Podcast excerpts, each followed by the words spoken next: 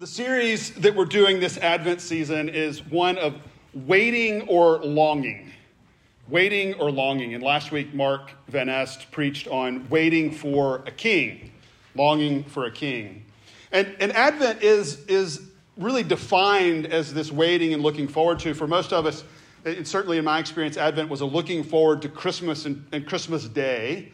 But in the church calendar, it actually started with the focus on looking to the return of Jesus, the second coming of Jesus, not just the incarnation when Jesus was born as a baby in the manger in Bethlehem, but looking forward to his return when he comes and he makes all things right. And, and I think it's actually appropriate for this season to, to be really about both. They're deeply connected, and, and we need to be waiting and longing and thinking for both.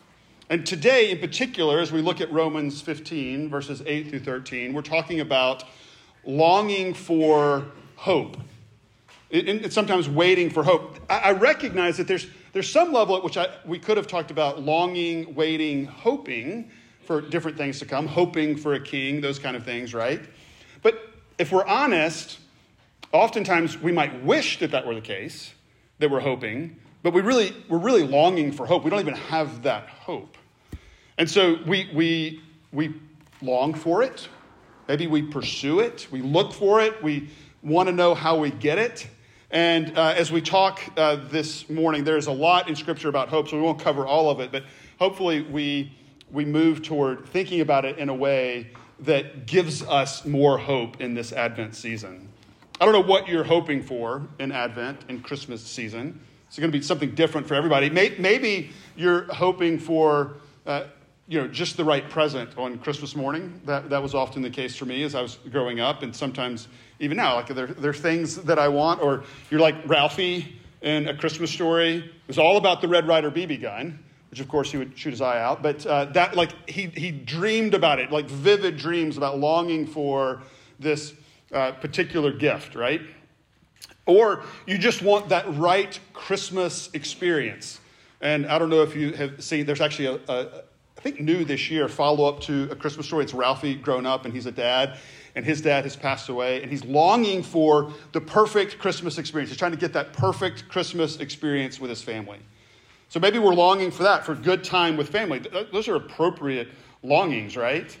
We're, we're longing for a relationship uh, to, to experience the beauty of the Christmas season, maybe.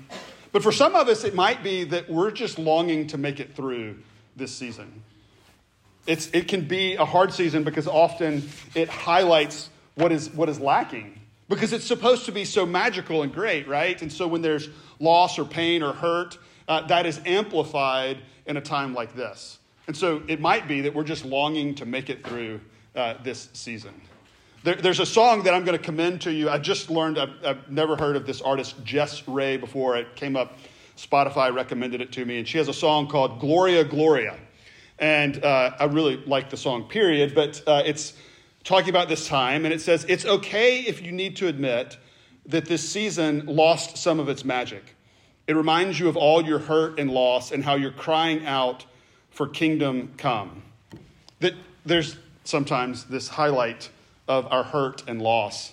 And so we're not experiencing what, what we see out there, the lights and the Christmas movies and all those kind of things. I talk about uh, this a lot, but we, it's helpful to remember that we kind of have two celebrations side by side uh, during this time. There's all the Christmas movies and lights and all those things. And, uh, and we would make a mistake if we felt like we had to connect Jesus to those things, to the commercialism of, of Christmas. That would, that would be a mistake to demand that Jesus be associated with all that, right? Um, but we as a church, as we gather and we think about Advent, as we think about Christmas, we're celebrating the birth of, of Jesus. And I think it's completely appropriate to celebrate and, and take part in all of the other Christmas celebrations. But we, as followers of Jesus, want to root our hope and our desires and our longing in who He is as God Almighty come to earth as a child. And my hope for you, you as individuals, me, you as families, our family, for our church family is that Advent would be one in which we grow in our appreciation of who Jesus is and what he has accomplished in our lives and what he promises is to come in this world. That hope in Him and hope in His gospel is everlasting hope. And it's sure and certain, and that's what we see throughout Scripture. So, as we look at this passage, we're going to see two things. We're going to see that hope recognizes the waiting.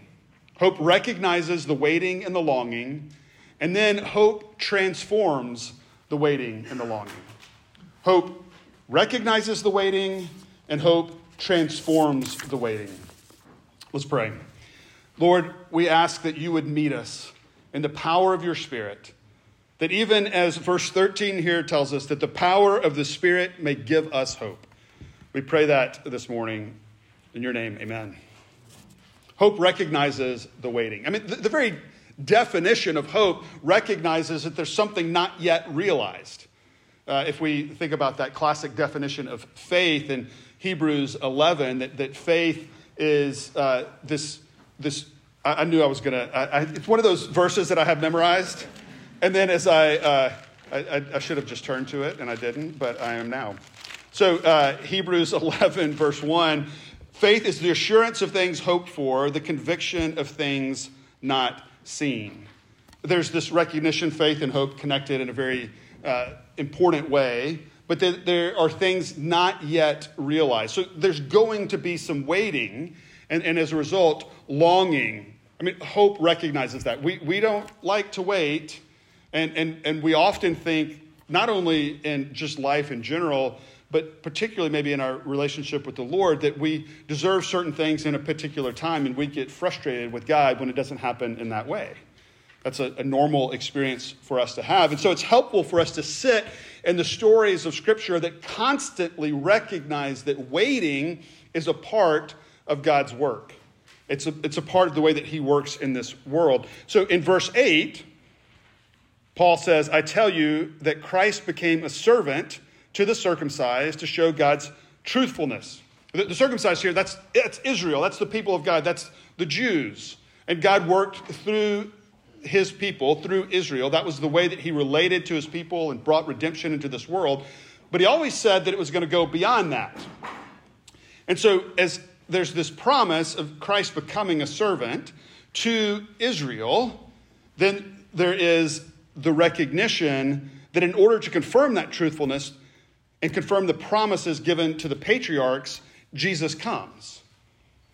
This is this recognition that the story happens over a really long period of time. The promises to the patriarchs that are referred to here in verse 8 happened centuries before Jesus came. There is a lot of waiting in Scripture. So that all of those, most of those who walked with the Lord, walked with Yahweh over the years, and experienced his redemption and blessing, they did so waiting for the Messiah to come, and they didn't see it in their lifetime.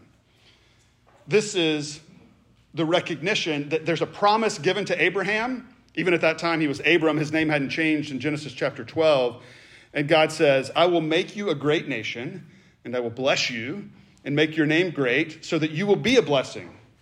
And he goes on to say that all the families of the earth shall be blessed through Abraham. At the time, though, Abraham didn't even have an heir, a son that could create a family, much less a nation. So the promises of God, there was a lot, a lot, a lot of waiting. Generations of waiting, actually.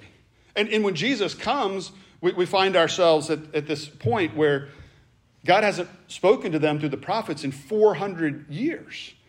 There's a lot of waiting there that they aren't even seeing play out in their own lifetime.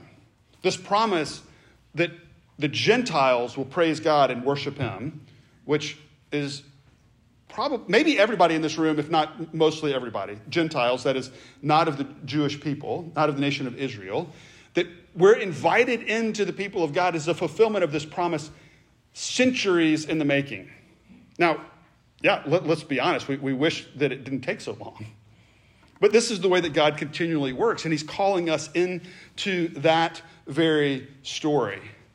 I, I've mentioned this verse before because a lot of people have memorized it over the years, but Jeremiah 29 11 tells us, For I know the plans I have for you, declares the Lord, plans for welfare and not for evil, to give you a hope and a future. And many of us have memorized it because it's a beautiful and great promise from the Lord. But we, we don't often look at verse 10 that comes right before it. For thus says the Lord, when 70 years are completed for you, my uh, sorry, when 70 years are completed for Babylon, I will visit you and I will fulfill to you my promise and bring you back to this place. Uh, it's pretty significant what he's saying there. He's, he's given this pro- giving this promise, but he says it's going to happen in 70 years. I mean, think about if somebody came to you and gave you this promise of, hey, everything is going to be great. I'm going to give you this thing. It's going to be awesome. And it's coming in 70 years. Now, for those in this room, the, the likelihood is there might be a few of you that are listening that might be 80, but most of us are actually going to be dead. I mean, that's, that's the reality. And, and there's a few things going on there. One is the Lord and the recognition that He works corporately and uh, that He works uh, over a time and a period that is not exactly how we would do it. It's not how we, and, and we're conditioned more and more to not want to wait. We live in, we talk about this a lot, right? We live in a culture that is the culture of now and of, of not waiting, of not having patience. I, I think about uh, movies, and uh, we can I could pull up my phone right now, and there are just thousands of movies that I could start watching right now. And I'm not going to, and I encourage you not to at this moment. But it used to be, you know, when I was young, you know, back when I was a boy, no, I, you know, I would have to wait, if I didn't go see it in the theater, I would have to wait months or a year or longer for it to come on TV and then hope to catch it at the right time. And then video stores came about, right? And I could go and I could either pick out a, my friend Jeffrey had a Betamax player and a VHS player. So you'd pick out one or the other, and then you go home and then you watch it. You have to wait. If somebody didn't rewind it, you got to rewind it. And then maybe we experienced a time you had to wait for the disc to be delivered in the mail, and then you could watch it. And now it's all on demand. I mean, this is just like across the board. I was at Home Depot earlier this week and looking for a new shower head, and they didn't have what I needed, so I ordered one online. And I did, went and I did some grocery shopping. And when I got home, it was already there. I mean, it's, it's crazy. I mean, I'm still a little bit amazed by that. But it's, it's, it's building within me this pattern of not waiting. I don't want to wait. And that's true for the things that we buy, or the ways in which we're entertained, or for our relationships with one another. We don't want to wait for people to, uh, to grow or to learn. Uh, and, and yet, this is the story that is ever before us. And we need these constant reminders that God is in the process of doing something over a long period of time. And He is inviting us into that, and it's good and beautiful. He's a God of process. Even before the fall, and we entered into this time of needing to grow spiritually, what the Bible often refers to as sanctification. In the New Testament, talking about becoming more like Jesus, that is a process. It takes a lot of time. But even before that, dealing with our sin and our rebellion against God, God was a God of process. The creation itself and all of its goodness and beauty was a process. At, at the very least, it was six 24 hour days. But it, depending on how you read Scripture, and we read Scripture as true and right, and it is about God creating things, but that could have been over a much longer period of time. But regardless, it was a process. He didn't say, boom, there's creation. He is a God of process, and He's a God of process with us. And that is a good and beautiful thing.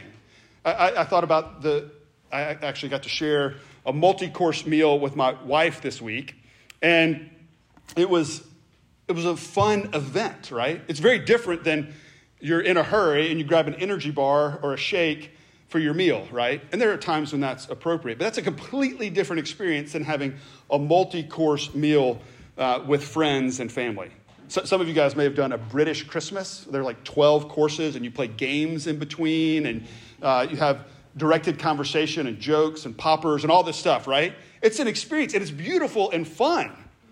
And, and we, we should like pursue those kind of opportunities. Let me encourage you, you, you don't need to do multi-course meals every time you have a meal. That's not what I'm suggesting. But I, I would say don't just fly through your meal every time. Use it, we find in, in Scripture, as you know, beautiful opportunity to interact with other people, to, to experience the goodness of God together. Because we're created to experience things over time and through process, even when it's hard, even when it's difficult. Now, there are times when we, we wish that it happened faster. And sometimes we're able to look back on that and see what the Lord was doing over time. Sometimes we're not. Sometimes we struggle with the ability to see that. And, and, and the reality is, we might not see it until the second coming of Jesus, when he comes and he makes all things right. We may not see why the process took longer than we wish it did. But the, the promise is that God is doing this amazing story. We talked about in Sunday school this morning that we, we reminded ourselves of, as we looked at the book of Revelation that God is redeeming all of creation. He, he's doing this massive work and he is inviting us into it.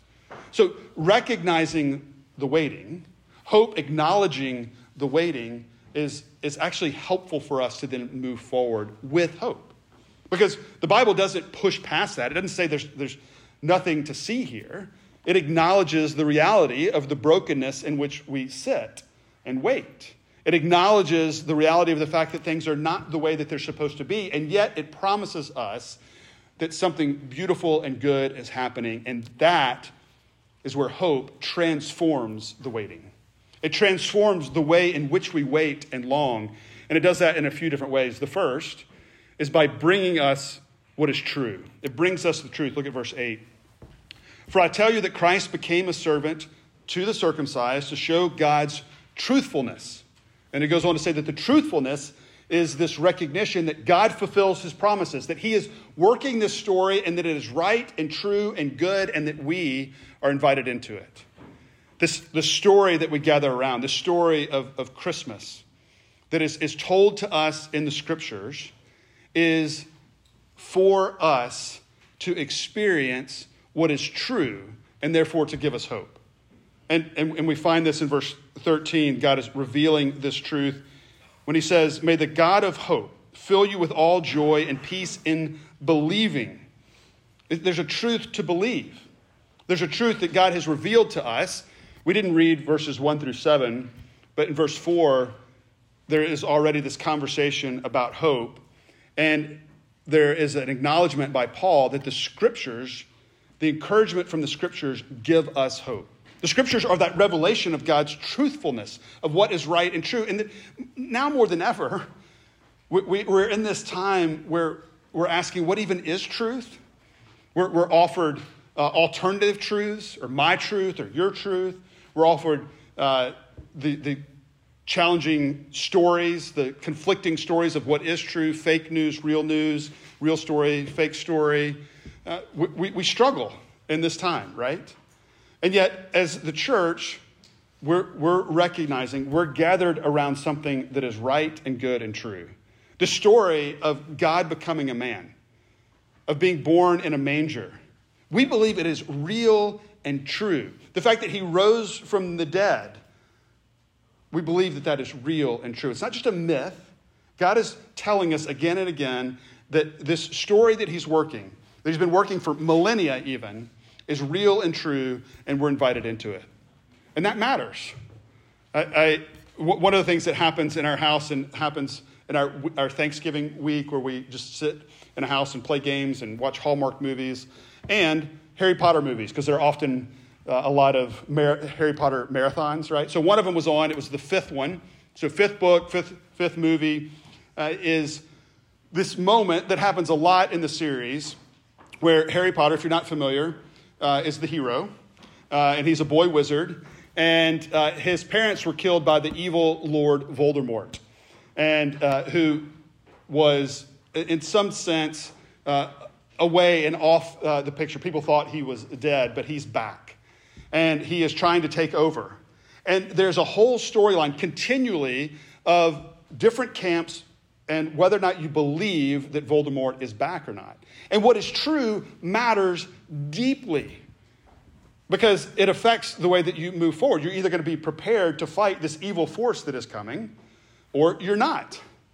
And, uh, and you, you watch, and you know, you're, you're the reader, so you know what's happening, right? You're like, it's true. You guys need to do something different, right? And, uh, and when the people who don't believe that he's back don't, you get frustrated, right? We, we face that. If we're followers of Jesus, then, then we face the fact that there are many saying, you know, that, that's crazy, or this particular thing is crazy, and, uh, and I can't believe you, you believe that. And, and if you're not a follower of Jesus, you might be here thinking, you guys are crazy, right? I, I, I get that. And, and there's long conversations that could be had about what it is to believe and why we believe and uh, why we think it's reasonable to have faith, and we would love to have those conversations. What are the reasons to doubt Christianity? Let's talk about those, right? It's not just push them to the side. But the reality is, we gather here because we believe this is true. And if it's not true, then let's go home and I need to find a different job. But we, this is true, and the churches believe this is true. And that transforms the way that we experience waiting.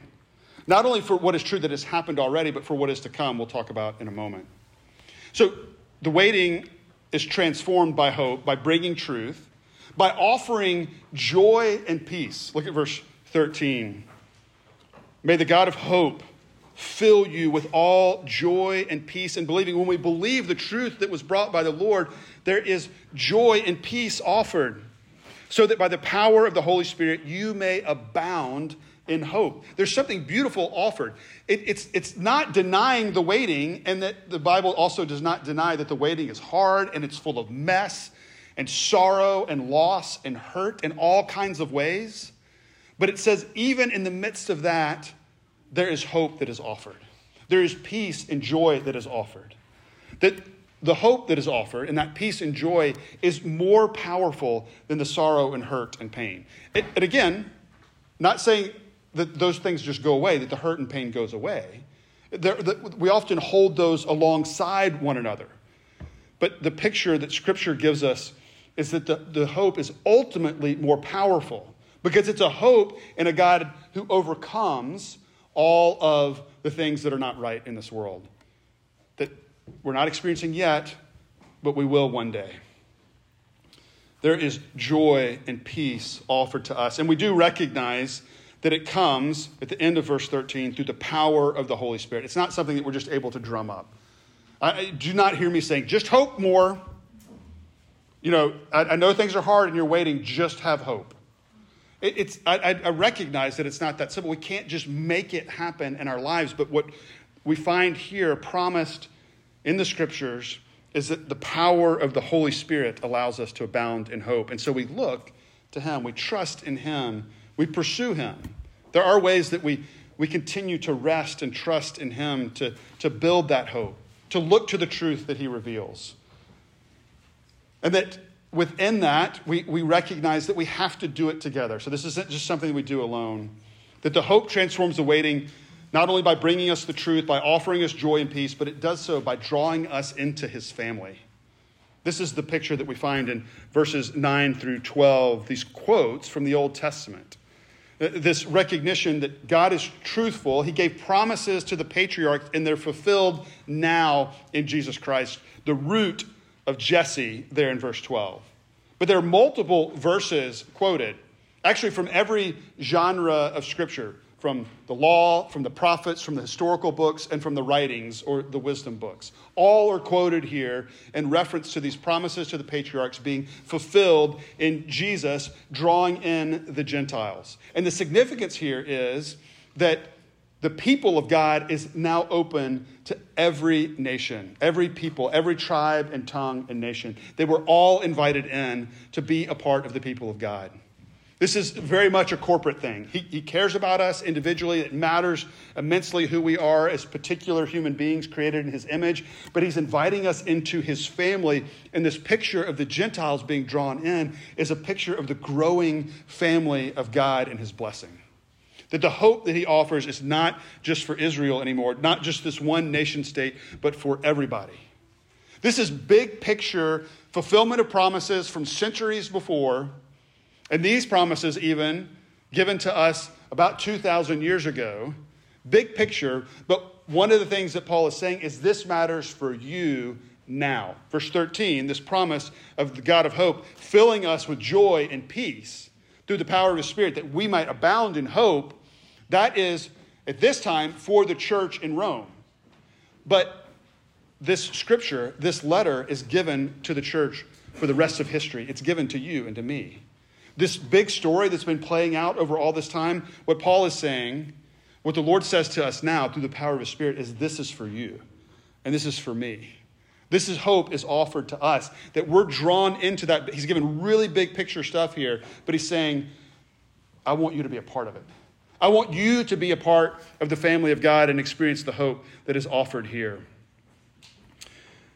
Hope transforms the waiting by bringing us the truth, by offering us joy and peace, by drawing us into his family, and ultimately by this picture of the work of Jesus by his strength serving our weakness. Again, we didn't read verses 1 through 7, but it, it is this call for the strong to love and care for and serve the weak. And the great example given is Jesus. There's no greater example of the strong serving the weak. That's the picture of the incarnation that we celebrate at Christmas time. That God, in all his perfection and greatness and power, entered into our mess and met us and accomplished for us salvation and hope. Ten chapters before this one, Paul talked about hope in Romans chapter 5. Therefore, since we have been justified by faith, it is declared right, we've had our sin covered, it says we have peace with God. Again, this promise of peace through our Lord Jesus Christ. Through him, we have obtained access by faith into this grace in which we stand, and we rejoice in hope of the glory of God. Hear these, these same phrases hope and joy in the glory of God because of what he's done through Christ. Not only that, so he's recognizing the waiting, we rejoice in our sufferings. There's a recognition of the waiting and that that can be a suffering time, knowing that suffering produces endurance and endurance produces character and character produces hope. And hope does not put us to shame because God's love has been poured into our hearts through the Holy Spirit who has been given to us. It's the same themes that we find 10 chapters later that his hope is certain and sure, that it's given to us through the work of Jesus. It's a part of his great story, and he wants us to be a part of it.